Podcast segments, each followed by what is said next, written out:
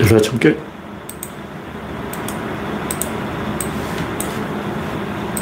네, 창이 떴습니다. 오늘은 8월 20일이죠. 월요일입니다. 이제 더위가 한풀 꺾이고 슬슬 가을 기온이 느껴지고 있어요. 밤 기온이 25도 이하로 떨어지면 뭐 가을 느낌 오는 거죠. 네, 구독자는 현재 2,901명입니다. 여러분의 구독과 알림, 좋아요는 큰 힘이 됩니다. 화면에 이상이 있으면 말씀해 주시기 바랍니다. 그레스방님이 일발을 끊었습니다. 송진형님, 박신타마느님, 곱서리님, 반갑습니다. 아임슈타인님, 어서오세요.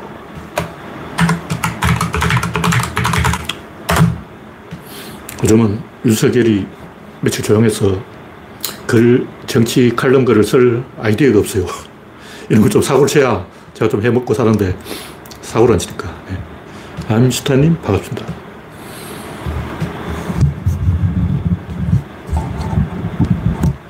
첫 번째 곡지는 공정 담론은 처음부터 사기다. 네. 최근에 알렉산드로 두긴이란 러시아 사이비 철학자, 철학자도 아니고 그냥 사기꾼이죠. 양반의 딸이 죽었는데 두기니를 향한 테러가 엉뚱하게 두기니의 딸 두기나 나는 여성형 의미예요. 그러니까 두긴 부인도 두기나라 그러고 두인, 두긴 딸도 두기나라 그러더라고. 두기나가 죽었어요. 똑같은 인간이에요. 이준석이나 알렉산드로 두긴이나 이런 인간들 특징이 뭐냐면 다른 사람의 약점을 파헤치는 거예요. 근데 그것도 어떤 들을만해. 경우에 따라서는 그게 먹힐 수도 있다고. 자기 장점을 어떻게 어필하는 게 아니고 남의 약점을 파헤치는 거죠. 그 대표적인 게 이지매야, 이지매. 자기가 잘났다는 게 아니고 저 새끼가 마음에 안 든다 이런 거죠. 근데 그런 게 먹히는 어떤 흐름이 있어요. 또 초등학교 교실 같은 데서는 그런 짓 하면 안 되죠. 선생님 혼낸다고. 근데 딱 그 다친 개가 상황이 되면 군부대라든가 교도소라든가 이런 닫힌 공간에서는 항상 그 이짐에 당하는 화장실 당번이 있어요. 우리 때는 물주전자 당번이 있었는데 막내가 물주전자 당번을 하죠. 식당에 밥 먹으러 갈 때 주전자 들고 와서 물을 떠와야 되는 거예요. 근데 그건 막내의 역할이라는 거죠. 그 주, 다른 사람은 그냥 맨손으로 서 있는데 그 사람 혼자 뭐 주전자 들고 서 있어. 그러면 어, 좀 뭔가 꼴 살았다는 거지. 군대라면 어떠냐면 아니, 교도소라면 어떠냐면 그 뺑기통을 해죠. 뺑기통. 화장실 앞에서 자는 사람이 제일 불쌍한 사람이에요. 제일 서열이 낮은 사람이 화장실 앞에서 자는데 저번에 그 뭐 사람 죽이는가 살인 미수인가 범죄 저지르고 교도소에 살았다가 지금 격투기 한다는 사람 이야기 들어보니까 자기는 뭐 알러지가 있어가지고 냄새나는 걸 못 견딘다고 뻥쳐가지고 바로 깜빵장 바로 옆자리에 앉아서 잤다고 큰 소리 치는데 그건 나쁜 놈 새끼죠. 나쁜 새끼야. 그 사람은 당당하게, 아, 레정도 무술 고수고, 막, 목조르기 한 방으로 제압해버리고, 주짓수 고수고, 막, 그러니까 당당하게 깜빵장한테 얘기해서 특권을 누린다. 당당하지. 내가 적어도 내 정도면 여기 있는 사람 다 제압할 수 있는데, 이렇게 들으면 세뇌되면 안 되고, 그런 새끼가 나쁜 놈이라고. 그런 놈들이, 들면 나 서울대 나왔는데, 씨발, 내가 서울대 나왔는데 누가, 어, 나한테 겁주거냐, 이런 식으로 생각하는 게 서울대 재학생의 90%. 90%. 너희들 나만큼 공부했냐? 나 서울대 나왔잖아. 씨발. 이런 식으로 생각한다. 그런 새끼는 깜빵 가도, 씨발, 나 쪼르기 한 판으로 뭐, 내 주짓수 어, 고수인데, 뭐 나이 주짓수를 당할 놈이 어디냐. 바로 기절하게 만들어버려. 근데 내가 왜 뺑기통 앞에서 자야 되냐. 특권의식이죠. 그, 그 사람은 그게 되게 자연스러워. 이준석도 그런 인간인데, 이준석도 하버드 나왔으니까 특권의식이 있는 거죠. 평등이라는 그 자체를 참을 수 없는 거예요. 구조론적으로 보면 무조건 평등도 개소리고 서열 주장하는 것도 개소리고 둘 다 개소리인데 이준석 개소리는 양쪽으로 개소리라고. 평등은 해야 될 타이밍이 있고 그걸 또 못하는 타이밍이 있어요. 군대나 뭐 교도소 같은 데는 평등하고 싶어도 평등할 수 없어요. 평등하게 하루는 어, 재소자가 안에서 자고 하루는 교도관이 안에서 자고 이게 평등하잖아. 너희들도 한번 깜빡이 잡으라고. 하루는 교, 교도관이 재소자 역할을 하고, 하루는 재소자가 교도관 역할을 하고, 돌아가면서 하자고. 이게 평등이지. 이런 개소리 하면 맞아 죽습니다. 그런 상황이 있는 거예요. 근데 이준석은 민주당의 약점을 공략하는 거죠. 알렉산드로 두긴 이 양반이 지정학 이야기하는데 구조론으로 해서 지정학 이야기 많이 해요. 그러니까 이 양반 말이 이 맞는 부분도 있다고. 근데 비열한 거예요. 다른 사람의 약점을 찾아서 어떻게 하겠다는 것은 중국이 우리가 힘이 세니까 한국 너도 나라도 조금만 더 찌그러져 뭐 이런 거라고. 중국 얘기 들어보면 맞는 것 같아. 중국이 남중국해 멋대로 구단선을 꺼가지고 다 중국 바다다 그러는데 맞는 얘기 옛날부터 중국 바다 맞았어. 옛날 중국 해적들이 거기서 활개 치고 다녔다고. 그런 식으로 따지면 아프리카도 정화가 남해 원정했으니까 중국 땅이지. 다 개소리고. 다른 사람의 약점을 잡아서 폭력을 행사하는 거예요. 무슨 얘기냐면 미국이 큰 소리 치는 것은 인터넷 누가 발명했지? 미국이. 자동차 누가, 비행기 누가 발명했지? 미국이. 전기 누가 발명했지? 미국이. 자동차는 독일이 발명했네. 그 좋은 건 다 미국이 발명했어. 미국이 좋은 걸 다 발명했으니까 미국 자동차, 미국 시장, 어, 미국에 의존한 나라들은 미국에 수그리 하는 게 맞지. 근데 러시아는 한 게 뭐 있냐고. 뭐 석유 장사밖에 없잖아. 그러니까 기술이 안 되면서 큰 소리 치는 게 문제라는 거죠. 그러니까 이 공정 담론이 뭐냐? 청소를 하면 할수록 뒷거리 잘 보인다는 거죠. 내로남불이 뭐냐? 자기가 깨끗할수록 다른 사람이 보면 그게 지저분해 보여. 그러니까 이 공정이라는 것은 굉장히 위험한 주장이에요. 공정하면 공정할수록 더 불공정하다고. 상식적으로 생각해보죠. 키 큰 사람이 있고 키 작은 사람이 있어. 공정하면 어떻게 키 큰 사람은 점수를 좀 깎아야 돼. 키 작은 사람을 좀 올려줘야 돼. 이거 굉장히 어려운 거예요. 뭐 저번에 선거운동 할 때도 나왔지만 키 작은 사람이 있고 키 큰 사람이 있는데 키 작은 사람을 들어 올릴 것인가, 아니면 키 큰 사람의 허리를 분질러서 맞출 것인가, 아니면 아예 담장을 허물어 버릴 것인가. 담장을 허물어 버리면 비용은 누가 대고. 결국 이거라고. 결국 공정은 돈이야. 공정, 공정 그러는데 솔직하게 까놓고 이야기하죠. 공정은 돈입니다. 공정하지 않은 나라들은 돈이 없어요. 아니, 돈이 한 푼도 없으면 그것도 공정해. 원시사회주의. 불공정이 생기는 이유는 돈이 부족해서 불공정이 생긴 거예요. 돈만 많으면 사우디 봐. 무료로 대학까지 보내주잖아. 돈이 많으니까. 그러니까 공정을 할수록 불공정하게 보일 수가 있다. 왜냐하면 차별을 없애려면 약자를 도와줘야 되는데 그게 강자 입장에서 보면 역차별이에요. 역차별. 그러니까 공정을 할수록 불공정하게 보이는 거예요. 그리고 이 말도 어느 정도는 맞아요. 여성부가 이 활동하는 거 보면 남자 입장에서는 분노를 느낄 만한 소지가 제가 봐도 충분히 있어요. 그러니까 그거는 굉장히 기술적으로 잘해야 되는 거예요. GDP가 올라가는 걸 따라서 잘 그 디자인해야지. 그냥 마구잡이로 억지로 공정, 공정하는 것은 내가 볼 때 개소리야. 그래서 공정할수록 오히려 그 불공정하게 보여진다는 착시 효과를 이용해서 조중동 끼고 사기치는 거예요. 그리고 그 윤석열은 공정하지 않잖아. 근데 전혀 문제가 안 돼요. 왜냐하면 애초에 사기였거든. 윤석열이 공정 타령하는 거 사기라는 걸 누가 다 알고. 전 국민이 다 알고 있어.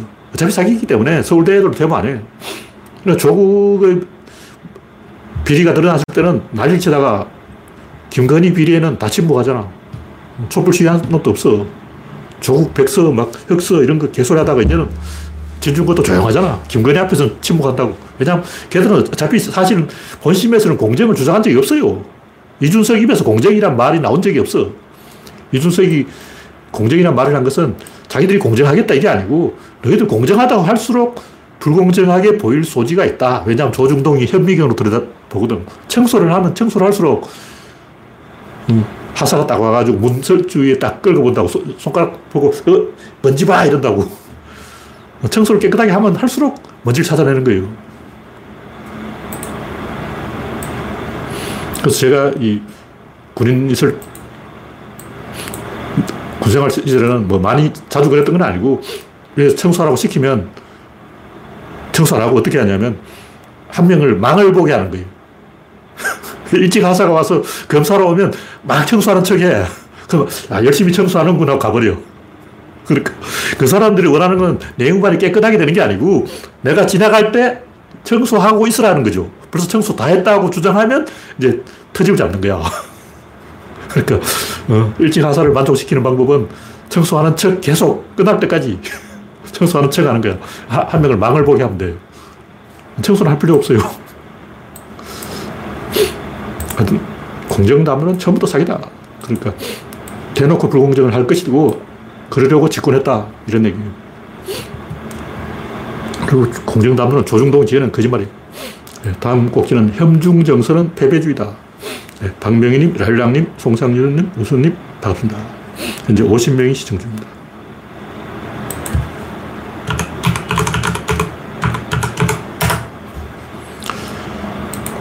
일본이 혐한을 하는 것은 우리나라에 밀리기 때문이고 한국이 혐중을 하는 것은 중국에 밀리기 때문이고 이거 본능적으로 느끼는 거예요. 점점 뭔가 이 절망적인 그림자가 드리워지고 있다. 근데 인간은 나쁜 상황을 만나면 더 나쁜 결정을 하게 돼요. 일본도 위안부 사과 이렇게 해서 국제 무대에 대비해서 이 패전국 지위를 벗어던지고 정상국가가 되는 게 아니고 오히려 더 패전국 지위를 공고하게 하고 있다고. 미국의 펠로시 같은 사람이 어, 일본의 위안부 문제 대응에 만족하겠냐고. 그러니까 결국 일본이 크려고 하면 미국은 밟아버려요. 왜냐하면 패전국주의에서 성전국주의로 바, 바꿔줄 수가 없는 거야. 이게 70년 전에 생긴 굴레인데 100년 가는 거예요.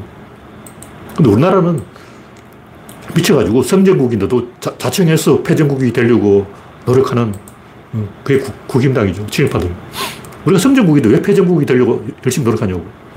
뭐, 건국절. 건국절, 이, 이 말은 우리는 패전국이다 는 확인 도장을 받으려는 거예요. 1948년에 건국했단 말은 우리나라는 그 전에 대한민국이 없었다는 얘기인데 대한민국 없었다고? 자, 이건 한국이 패전국이라는 얘기죠. 대한민국 있었고 대한민국은 일본과 전쟁 중이었어요. 원래 국가라는 것은 어, 임시정부다. 이건 중요한 게 아니고 한 번 문명이 생기면 안 없어집니다. 그게. 무슨 얘기냐면 2000년 전에 전 세계에 몇개 나라가 있었냐? 한 10개밖에 없었어요. 근데 2000년 전에 전 세계 10대 강국이 아직도 10대 강국이에요. 이 변하는 게 없어. 후진국이 선진국 안 되고 선진국이 후, 후진국 안 되고 안 변해요.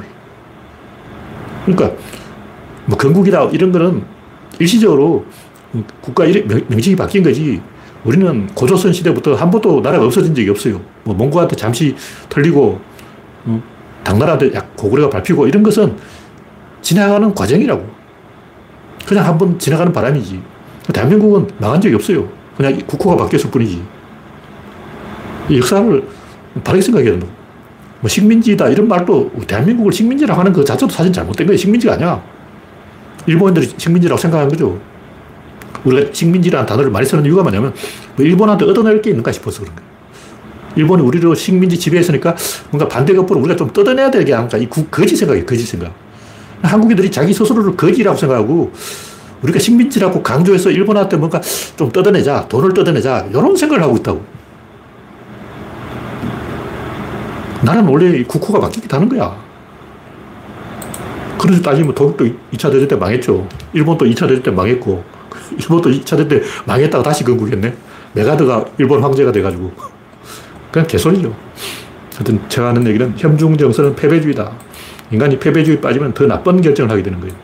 왜 더 나쁜 결정을 하려면 그래야 더 좋은 지도자를 찾아낼 수가 있어. 만약 굉장히 위기 상황인데 모든 사람이 좋은 결정을 하면 오히려 좋은 지도자를 못 찾아내서 더 상황이 악화되는 일이 굉장히 많아요.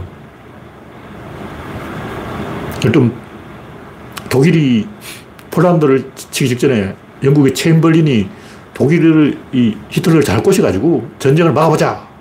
그래서 히틀러가 한 발 물렀으니까 야 우리가 이겼어. 히틀러가 항복했어. 끝났어. 어떻게 보면 굉장히 좋은 결정인데 히틀러가 전쟁을 하기 직전까지 1초 전까지는 좋은 결정이었어요. 근데 지나고 보니까 좋은 결정이 더 나쁜 거예요. 이런 일은 역사에 굉장히 많아요. 바닥을 찍고 와야 되는 경우가 많다. 구조론으로 보면 왼쪽 깜빡이 놓고 오른쪽으로 가야 되는데 이쪽으로 가기, 가려면 이쪽으로 갔다가 다시 턴을 해서 가야지 처음부터 이쪽으로 못 간다는 거예요. 이게 대칭의 원리. 지렛대가 없으면 전진을 못 한다. 그래서 이 나쁜 결정을 해서 계속 나빠지거나 아니면 나쁜 결정을 해서 결국 좋은 지도자를 찾아내거나 그렇게 된 거예요. 그럼 뭐냐면 대한민국이 윤석열을 찍은 것은 나쁜 결정이에요. 왜 나쁜 결정을 했을까? 상황이 나쁘니까 나쁜 결정을 한 거예요. 코로나가 터지고 막 전쟁이 터지고 계속 뭐가 나빠지니까 나쁜 결정을 한 거예요. 근데 그럴수록 오히려 좋은 지도자가 나올 확률도 올라가고 있다.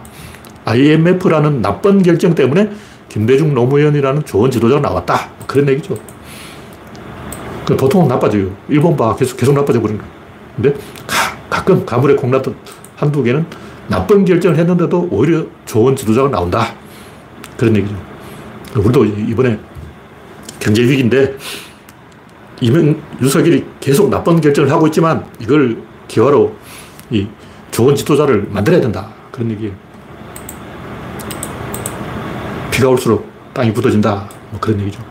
네, 다음 꼭지는 이준석과 알렉산드르 두긴, 뭐 앞에서 조금 이야기했는데,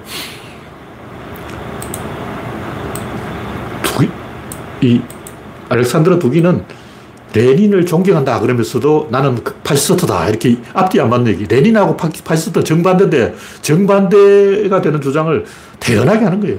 레닌 만세 그러면서 난 히틀러야 이런 이중 행동을 하고 있다고. 어. 개새끼들이 다 그런 짓을 해요. 이준석이 바로 그런 짓을 하는 거야. 호남에 가지고는 막, 어, 제정신 바뀐 척 하 면서, 어, 여가부 폐지 이런 데는 또 이제, 어, 차별주의를 하는 거예요. 호남을 차별하지 않겠다 하고 여성을 차별하자. 이게 무슨 개소리냐고. 차별하면 하고 안 하면 안 하는 거지. 호남을 차별하지 않겠어 해놓고 여성을 차별하자. 이게 결국 차별주의예요. 차별을 한 번, 한 번 하면 끝까지 하는 거야. 불을 찔러버리면 계속 하는 거라고. 이쪽은 차별하고 이쪽은 봐주겠다. 이 개소리라고. 이쪽을 차별하다 보면 이쪽도 차별하게 돼. 장애인은 차별 안 하고 성소수자는 차별하겠다. 거짓말입니다. 장애인 차별하는 놈은 성소수 차별하고 여성도 차별하고 호남도 차별하고 흑인도 차별하고 조선족도 차별하고 자기보다 약한 건 다 차별해요. 왜냐면 이건 동물적 본능이니까. 차별주의는 본능이 본능. 서열 본능, 동물원을 가보라고. 원숭이들끼리 알락꼬리 여우 원숭이들이 서로 싸우는 거야. 가보니까 딱 한 놈을 이지매하는 거예요. 이재매하는 원숭이의 특징이 뭐냐면 대장 원숭이의 오줌을 먹지 않은 원숭이를 이재매한다고. 다른 원숭이 몸에는 대장 원숭이 오줌이 조금씩이라도 묻어 있어. 냄새 맡아보고 대장 원숭이 오줌 냄새가 나면 공격을 안 하는 거예요. 그러니까 이준석이 하는 차별 행동은 그냥 동물의 본능이에요. 원시인들 다 그랬어. 자유주의를 맹렬히 반대한다 그러면서 트럼프를 지지한다. 이게 앞뒤 안 맞는 행동을 하죠. 자유, 자유, 자유 해놓고 트럼프 지지. 이게 말이 되냐고. 아, 아 자, 자유 반대 해놓고 자유 반대, 자유 반대, 자유 반대, 자유를 없애자 하면서 트럼프 지지한다 그러고 이 앞뒤 안 맞는 행동을 하는 거예요. 그리고 평등주의를 혐오한다. 그럼 유계 질서를 숭상한다. 이거는 보수 맞아요. 이거는 동물적 본능이기 때문에. 제가 하는 얘기는 뭐냐면 이데올로기라는 건 다 거짓말이에요. 다 핑계야. 그냥 적당히 이 상황에 맞는 개소를 하는 거예요. 본질은 뭐냐? 생산력이라고. 생산이 흥하면 혁명을 하자, 갈아엎자, 계획하자, 막 이런 거예요. 나폴레옹이 새로운 전술을 보여주라 다 흥분해가지고, 야, 신났다, 계약, 계약, 그러고, 어, 새로운 무기가 나오고, 새로운 도구가 나오면 자꾸 뭔가를 갈아엎으려고 그래요.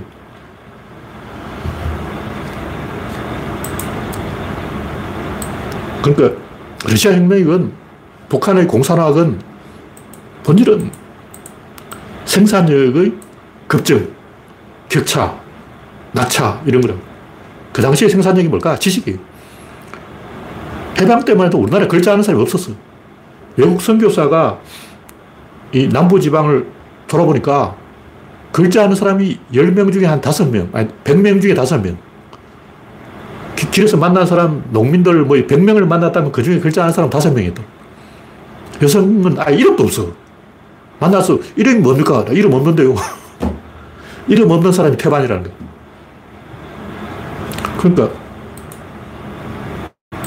지금도 이 옛날 노인들, 여성들 이름 자세히 보면 아 이게 면석이가 급조한 이름이구나 이런 거 알 수가 있어요. 실제 이름이 아니고 면석이가 현장에서 적석에서 지은 이름 어, 그런 이름이 있어요.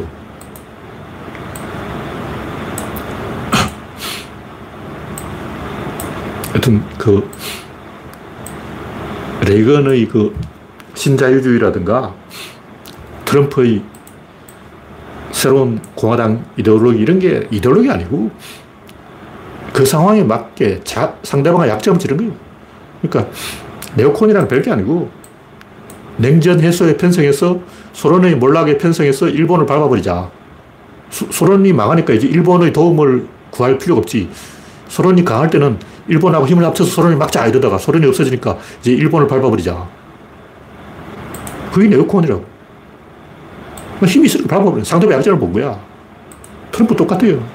이준석도 똑같고, 알렉산드로 두기도 똑같고, 알렉산더 두기는 트럼프가 브렉시트를 조장하고 영국이 브렉시트로 나토에서 발을 빼니까 아 찬스다 하고 약점 찌른 거예요. 상대방 약점 찌른 거야. 제가 하는 얘기는 뭐냐면 뭐 약점 찌를 수도 있지. 근데 뭔가 인류에 기여해놓고 찌르라고. 응? 영국도 뭔가 해적질을 했지만 기여한 게 있고 프랑스도 나쁜 짓을 했지만 기여한 게 있고 미국도 뭔가 기여한 게 있다고. 현대의 그 뭐, 많은 산업사회의 그 상품들이 다 어디서 나왔냐고.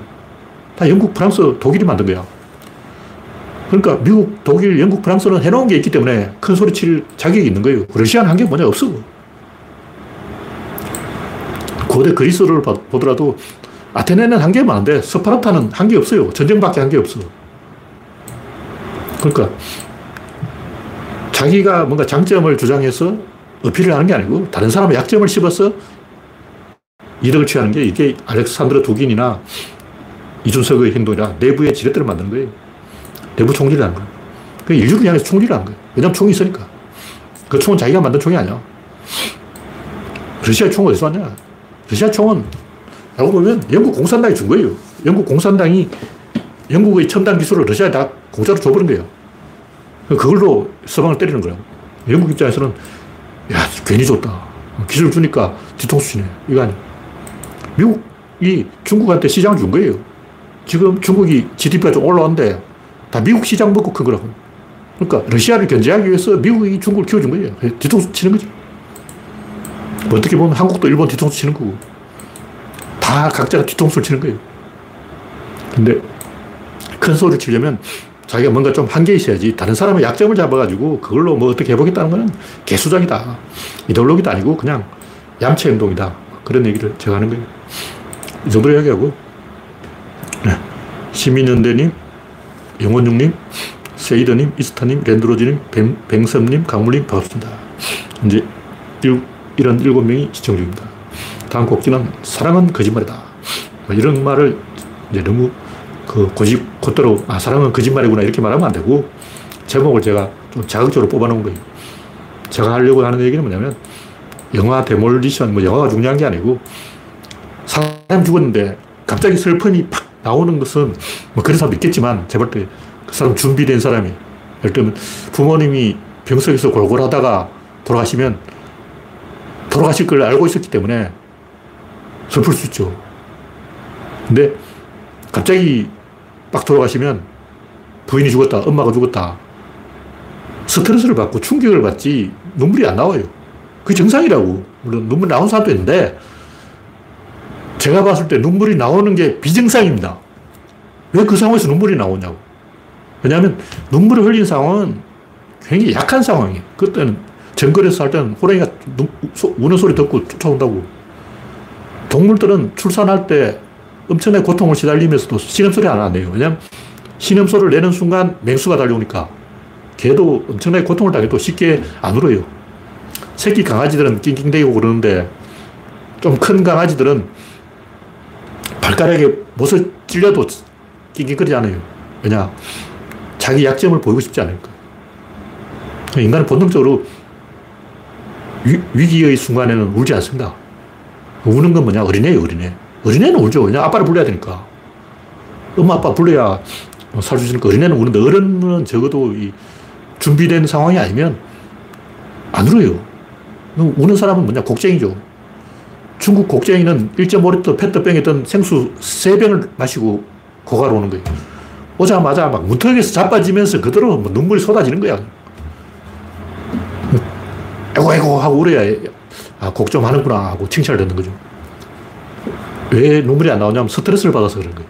스트레스를 받아서 내가 뭘 해야 되지 하고 머리가 띵하고 정신없고 허둥지둥하고 이게 정상이지. 에고 에고 하고 막 통곡을 하는 것은 준비를 열심히 한 사람이야. 연기를 한 사람이야. 미성년자라면 몰라도 저 성인은 울지 않는 게 정상이에요. 왜냐하면 스트레스를 받았기 때문에. 스트레스를 받으면 사람이 극도로 긴장을 하기 때문에 약한 행동을 할 수가 없어요. 우는 행동은 여유가 있는, 여유가 넘치는 준비된 행동이다. 그런 얘기고, 사랑을 하니까 울어야 된다 하는 것은 시간이 좀 지나면 울어요. 자기가 사랑하는 사람 죽었다고 어제 죽었는데 오늘 울고 이런 사람 내가 볼때 조금 이상한 사람이야. 그 사람 죽을 줄 알고, 알고 있었던 사람이야. 잘 죽었네 하고 막 어, 신나게 우는 거죠. 근데 사랑이라는 게 뭐냐? 옛날 할배들은 사랑 안 했어요. 엘리트들은 사랑했어요. 근데 일반인들은 그냥 사는 거야. 그냥 신랑 신부 막 중매 결혼해서 사는 거지. 무슨 사랑이야. 살다가 정이 들면 그걸 사랑이라 그러는 거죠. 요즘은 이 사랑교 신도가 돼가 전 세계 70억이 다 사랑교 신도가 돼가지고 하루 종일 아침부터 저녁까지 뭐 사랑, 사랑, 사랑, 사랑 그러는데 사랑이 아니고 계획이 계획. 계획이란 말도 좀 이상한 말이긴 한데 어떤 뭐 스케줄도 짜는 게 아니고 마음속에 뭔가 누적된 게 있다고. 이 사람하고 만나면 어떻게 어떻게 어떻게 흥분하는 게 다시 말 사랑이라는 것은 무의식적으로 앞에 어떻게 될 것이라는 막연한 기대감에 흥분을 해서 업되는 거예요. 그게 사랑이지. 어. 그냥 뭐 말로 사랑한다는 건 제가 볼때 개소리고 현대사회에 와서는 사랑이 하나의 상품화가 돼가지고 사랑교 신도가 돼가지고 기독교 신도들이 뭐 주기도문 외우고 사도신경 외우듯이 아침부터 뭐 사랑해, 사랑해, 사랑해 이걸 해줘야 된다 그러는데 그것도 하나의 방법이지만 영화에 나오는 얘기고 제가 하고 싶은 얘기는 젊었을 때는 부모한테 의존하는 그 자체가 사랑이에요. 정신적으로 의존하고 있어. 사랑을 하지 않는다면 의존하지 않는다는 거지. 너무 일찍 철든 애들은 사람을 안 믿기 때문에 의존 안 해요. 사람을 믿는다면 의존하게 되는데 의존하는 게 사랑이고 미성년자는 좀 이제 성년이 됐다 하면 무의식적으로 계획하는 게 있어요. 앞으로 이 사람하고 같이 뭘 어떻게 해보자 하는 막연한 기대감, 그것이 계속 누적이 되는 거예요. 그것이 사랑이고, 노인들은 다시 젊은이하고 똑같이 그 주변 사람에게 의존하게 되는 게 그게 사랑이라고. 그 노인 되면 갑자기 부인이 죽어버리면 또 남편이 죽어버리면 뭔가 허탈해져가지고 뭘 해야 될지 모르지. 벙찌게 되는 거예요. 그러니까 무식적으로 주변 사람들에게 의존하고 있다. 의지하고 있다. 그게 사랑이라는 거예요. 그것이 심리적으로 나타나는 건데 굳이 말하면 사랑이라는 것은 심리적인 에너지의 투자다. 이렇게 말할 수 있어요. 그리고 그것은 무의식적으로 일어나는 것이다. 그리고 그것은 상대방과 합이 잘 맞아서 뭘 계획이 잘 진행되면 그 에너지가 점점 많이 투자가 되는 것이고 뭔가 계속 트러블이 일어나면 각자 알아서 어, 바람 피우고 그러면 심리적 에너지의 투자가 없는 거죠. 근데 이 영화에서는 부인이 죽었는데 울지도 않다가 계속 뭔가 때려 부수기를 하는 거예요. 근데 내가 볼때 이건 영화의 설정이 오류야. 때려 부수는 일도 있는데, 때려 부수는 사람은 저같이 이 사랑을 말로 표현을 못하는 사람이 때려 부수는 거예요. 사랑하긴 하는데, 그걸 말로 표현하지 못하는 사람들이 때려 부수는 거지. 이 영화에서는 부인하고 그냥 얼떨결에 결혼했고 별로 사랑도 안 했다. 그러는 거예요. 뭐 사랑도 안 했으면 부인이 죽었다면 화장실에 가서 세 번 웃고 킥킥거리고 그렇지 뭘 때려 부숴. 오히려 장인한테 잘 보여가지고 점수를 따야지. 이 영화의 설정은 약간 말이 안 되는 설정인데 그런 사람이 있어요. 왜냐면 사랑을 잘 표현하지 못하고 대신 자기가 가진 걸 다 때려 부수는 사람. 그 사람은 아, 왜 저렇게 자기를 자해를 하는가. 김기덕 영화에도 많이 나오는데 자해를 해, 자해를. 자기를 계속 찔러. 그런 사람이 있다. 그 사람은 사랑을 표현할 줄 모르는 사람이다. 그런 얘기죠. 다음 곡지는 2022년 한국은 디스토피아. 유토피아냐 디스토피아냐 대표적인 디스토피아 이야기가 조지 오웰 그리고 흑설리의 멋진 신세계 조지 오웰이 1984년 근데 보니까 이 멋진 신세계가 먼저 나온 이야기고 조금 업그레이드 된 이야기가 1984년 그러니까 1948년에 선 소설이죠. 48년이니까 뒤집어서 84년이라고 한 건데, 멋진 신세계는 30년대에 나온 얘기 그리고 20년대도 뭐가 나온 얘기가 있는데, 그건 좀 유명하지 않은 이야기고, 하여튼, 조지 오웰이 내다본 악몽은, 인류의 악몽은 전체주의의 폭력, 반대로 흑설리의 악몽은 자유주의의 개판. 그러니까, 극좌의 악몽과 극우의 악몽이 있는 거예요. 조지 오웰은 극좌를 경고한 거고, 흑설리는 극우를 경고한 거예요. 지금 윤석열이 개판치고 있는 게 이게 멋진 신세계의 악몽이라고. 근데 가만 보면 둘 다 똑같아요. 둘 다 이 인간이 바보가 되어가는 거예요. 조지 오웰은 극소수의 엘리트에 의해서 다수가 바보가 되는 거고, 멋진 신세계는 이 산업의 발전에 의해서 인간이 점점 바보가 되는 거예요. 이제 책을 읽을 필요가 없고, 하루 종일 PC 게임만 하고 있고, 마약과 섹스에 빠져가지고, 이 미래를 잃어버린 멋진 신세계. 이게 2030에 적용된 얘기고, 반대로 조지 오웰의 악몽은 4050. 우리 세대 때는 조지 오웰이 더 악몽이었어. 근데 지금 이제 2030은 흑설리의 멋진 신세계가 악몽이다. 그런 얘기죠. 우리나라가 점점 디스토피아가 되고 있다. 무너지고 있다. 그런 얘기죠. 네, 다음 곡지는 원인이 결과를 이긴다. 구조론 이야기인데.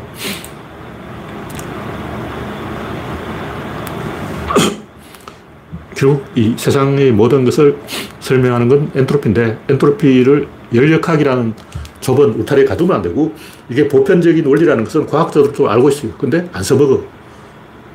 얼마 전에 그 내시 균형 이야기도 나왔는데, 뭐 애덤, 애덤 스미스냐, 존 내시냐. 이것도 결국은 닫힌 계냐, 열린 계냐, 이런 얘기라고.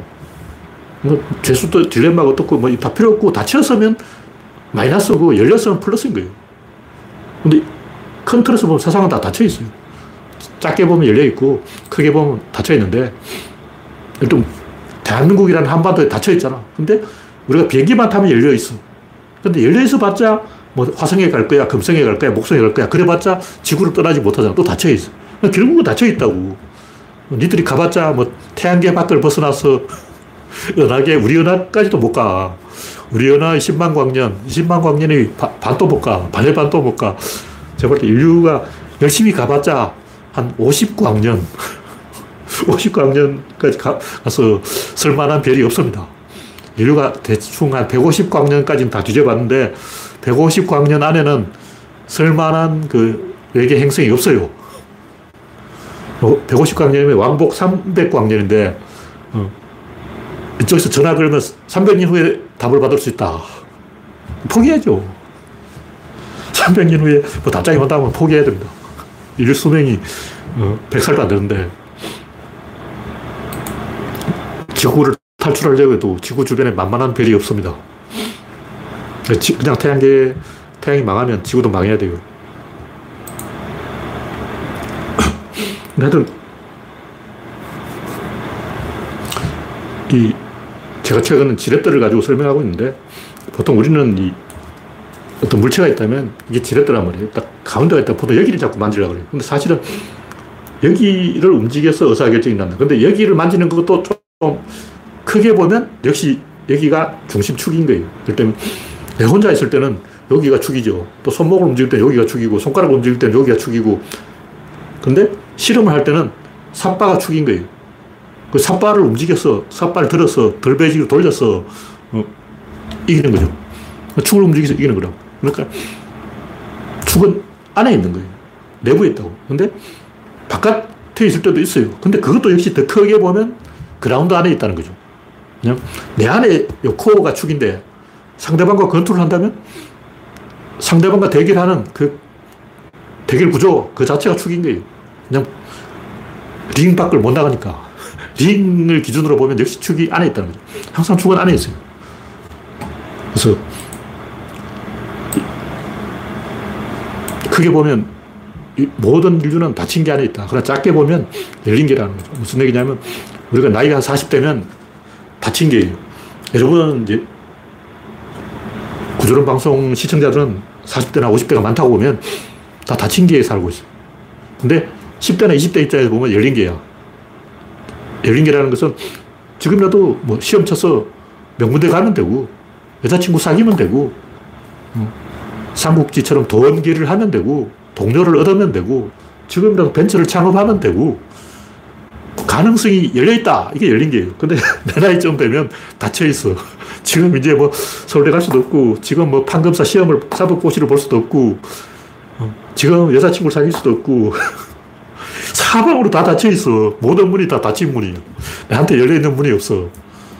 뭐 주변을 살펴보라고. 모든 문이 여러분에게는 닫혀 있는 거예요. 근데 이 방송 시청자 중에 10대도 있을 거고 20대도 있을 건데 30대까지만 해도 열려 있습니다. 30대도 야, 회사 사표 내고 창업하면 돼. 그러니까 닫혔냐 열렸냐 이건 상대적인 것이고 이 구조론적으로는 이 세상 모든 것이 닫힌 게다. 그런데 우리가 이 엔트로피는 이 닫힌 게에서 어떤 손실 부분에 주목하고 있는 거예요. 내 나이쯤 되면 뭔가 이익될 게 없어. 이게 안 들어온다고. 계속 지출만 신경 쓰이고 들어오는 게 없어. 그러나 이, 그건 상대적인 것이고 우리가 관점을 바꿔서 보면 이게 들어오는 구멍이 있다는 거죠. 그런 긍정적인 관점에서 엔트로피는 부정적 관점이에요. 무질서도의 증가. 이건 점점 나빠진다는 얘기. 근데 나빠지는 게 있으면 좋아, 좋아지는 것도 있을 거 아니야. 있습니다. 근데 근본적으로 나빠져요. 그러나 이왕 나빠질 것 같으면 산이라고 하면 여기서 돌을 굴리면 나빠지는 거죠. 전 밑으로 내려온다고. 그 이왕 돌을 굴릴 거면 꼭대기에서 굴리자. 여기서 굴리면 여기서 끝나요. 여기 시작 끝. 근데 여기서 굴리면 안, 조금 더 가요. 여기서 굴리면 이만큼 가. 이 꼭대기에서 굴리면 저까지 어, 10km까지 공이 굴러간다는 거죠. 그러니까 무질서도의 우위라는 것은 결국 여기서 밑, 밑 에서 망한다는 얘기고 제가 말한 질서도 우위는 최대한 높은 데서 시작하면 된다. 그래서 제가 천하인이 되어야 된다. 세계주의 관점을 가져야 된다. 우리가 70억 인류를 상대할 마음을 먹어야 된다. 신과의 1대1 그런 자세를 가져야 된다. 이런 얘기를 하는 이유가 낙차를 크게 하자는 거죠. 어차피 마이너스라면 높은 데서 시작하면 돼. 여기 낙차가 적기 때문에 밑으로 갈수록 낙차가 적기 때문에 여기서 시작하면 10리도 못 가서 아웃되는 것이고 여기서 시작하면 가속도가 붙어서 상당히 멀리까지 굴러가기 때문에 그 엔트로피의 원리를 역으로 이용하면 굉장히 효율적이라는 거죠. 최근에 한 얘기는 이 지렛대를 가지고 굉장히 쉽게 엔트로피 설명할 수 있는데 뭐 무질서도 전가 열역학 이 너무 복잡한 얘기예요. 뭐 확률이 나오고 뭐 수학이 나오고 골 때리게 왜 그렇게 어렵게 설명하냐. 쉽게 설명하자고. 너무나 쉬워. 모든 변화는 이해예요. 그냥 변하니까. 변, 변이란 뭐냐? 다를 변, 다르다. 다르다는 말이 무슨 뜻일까? 둘이다. 아, 둘인 게 다른 거예요. 다르다의 어원은 둘이다. 하나가 아니고 둘이다. 처음에 하나였는데 둘이 된 거예요. 그, 그걸 달라졌다 그러는 거예요. 젊었을 때 사진 찍었을 때는 이게 까만 머리였는데 나이 들어서 사진 보니까 하얀 머리가 됐어. 어, 두 사람이냐? 다른 사람이냐? 달라졌다는 것은 둘이 됐다는 거죠. 이게 무질서도의 증가예요. 1에서 2가 되어서 그러니까 증가지.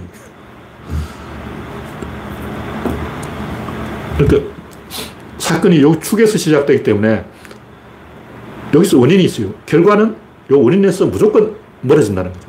어, 어디까지 멀어지는 는 그건 하기 나름이고 무조건 요 중심에서 0.0001mm라도 반드시 결과는 멀어져야 됩니다. 왜냐하면 사건이라고 정의를 했기 때문에. 다시 말해서 변화라고 미리 이 전제를 깔아놓은 거예요. 다시 말해 달라진다, 멀어진다고 깔아지, 얘기해놨다고. 무슨 얘기냐면, 무질서도의 증가라는 것은 무질서도의 증가를 전제로 시작한 거예요. 애초부터 시, 시작할 때부터 무질서도 증가라고 게임을 그렇게 시작해놨다고. 그럼 게임은 안 돼. 무성분은 없다. 성부가 날 때까지 시합을 계속한다. 이렇게 룰을 정해버렸어. 뭐 어떻게든 승부가 날 것이고 점수 차이가 날 거 아니야. 0대 0은 없어. 야구를 하는데 0대 0이면 14라운드까지 해보고 안 되고 다음날 또 하는 거야. 그래서 그런 스포츠 있습니다. 이 승부가 날 때까지 골프도 그렇잖아. 우승자를 무승부가 되면 1위하고 2위가 무승부 두 명이 계속 호를 어, 연장전을 치러가지고 결국 결승 승부를 내는 거예요. 그러니까 성부가 날 때까지 시합을 하기 때문에 성부가 날 수밖에 없다. 왜 엔트로피가 증가하냐? 엔트로피가 증가할 때까지 하는 거라고. 엔트로피가 증가 안 하면 증가할 때까지 계속해. 증가할 수밖에 없는 거예요. 룰이 그런데 뭐 어째. 그런 얘기죠. 반대로 성부가 나기 이전의 출발점으로 시간을 되돌리면 1이라는 거죠. 제일 유리한 위치를 잡고 있는 거예요. 여기가 제일 유리한 위치야. 근데 저 중심축에서 멀어질수록 불리해지는 거죠. 왜 그러냐. 어떤 의사결정을 하든 의사결정 비용을 지불해야 되기 때문에 의사결정을 비용을 빼면 당연히 그 조금 더 손실이 일어나 있는 거죠. 그 반대로 맨 처음 출발점에서는 그 유리한 위치를 차지하고 있는 거죠. 뭐 일단 저 같은 경우는 몸이 약해서 어, 운동에 가, 면 항상 꼴찌를 하는데 100m 달리기를 꼴찌를 한다고. 근데 출발점에서는 평등하잖아. 출발점에서는 나 꼴찌가 아니야. 어, 평등하다고. 근데 결승점에 들어오면 꼴찌가 돼 있지. 근데 가장 유리한 지점이 반드시 있다. 왜냐? 의사결정 할수록 나빠지니까. 그러니까 가장 유리한 위치에서 게임을 시작하면 자기가 주도권을 잡을 수 있는 거예요. 그때 그 상황에서 자기가 가장 유리해져 있기 때문에 상대방을 더 불리하게 만들기만 하면 돼. 아까 얘기했듯이 알렉산드로 두긴이나 이준석이 그런 짓을 열심히 하는 인간인데 어떻게 보면 그런 인간들이 구조론적인 행동을 하고 있는 거예요. 상대방의 약점을 계속 추궁하는 거야. 자기를 강하게 하는 게 아니고 상대방을 계속 해친다고. 상대방을 막다른 골목으로 몰아서 잘못된 방향으로 이끄는 거죠. 근데 인류에 도움이 안 되는 짓이. 근데 그런 그 원리를 우리가 알고 있으면 굉장히 유리해진다. 그런 얘기죠. 근데 아직 그에 대해서 이름이 없어요. 제가 이기는 힘이라고 이제 질서도의 우위다. 다른 이름도 좀 생각해 보고 있는데 관점을 바꾸자는 거죠. 무질서도의 증가가 아니라 포지셔닝의 우위. 무질서도가 증가하기 전에는 질서도가 있는 거예요. 그게 포지셔닝의 우위라고. 근데 어디 있냐면 손님은 없어. 주인한테 있어. 주인과 손님이 있으면 주인한테 권리가 있지 손님은 권리가 없어요. 걔도 자기 집 앞에서는 한 수 쳐버주잖아.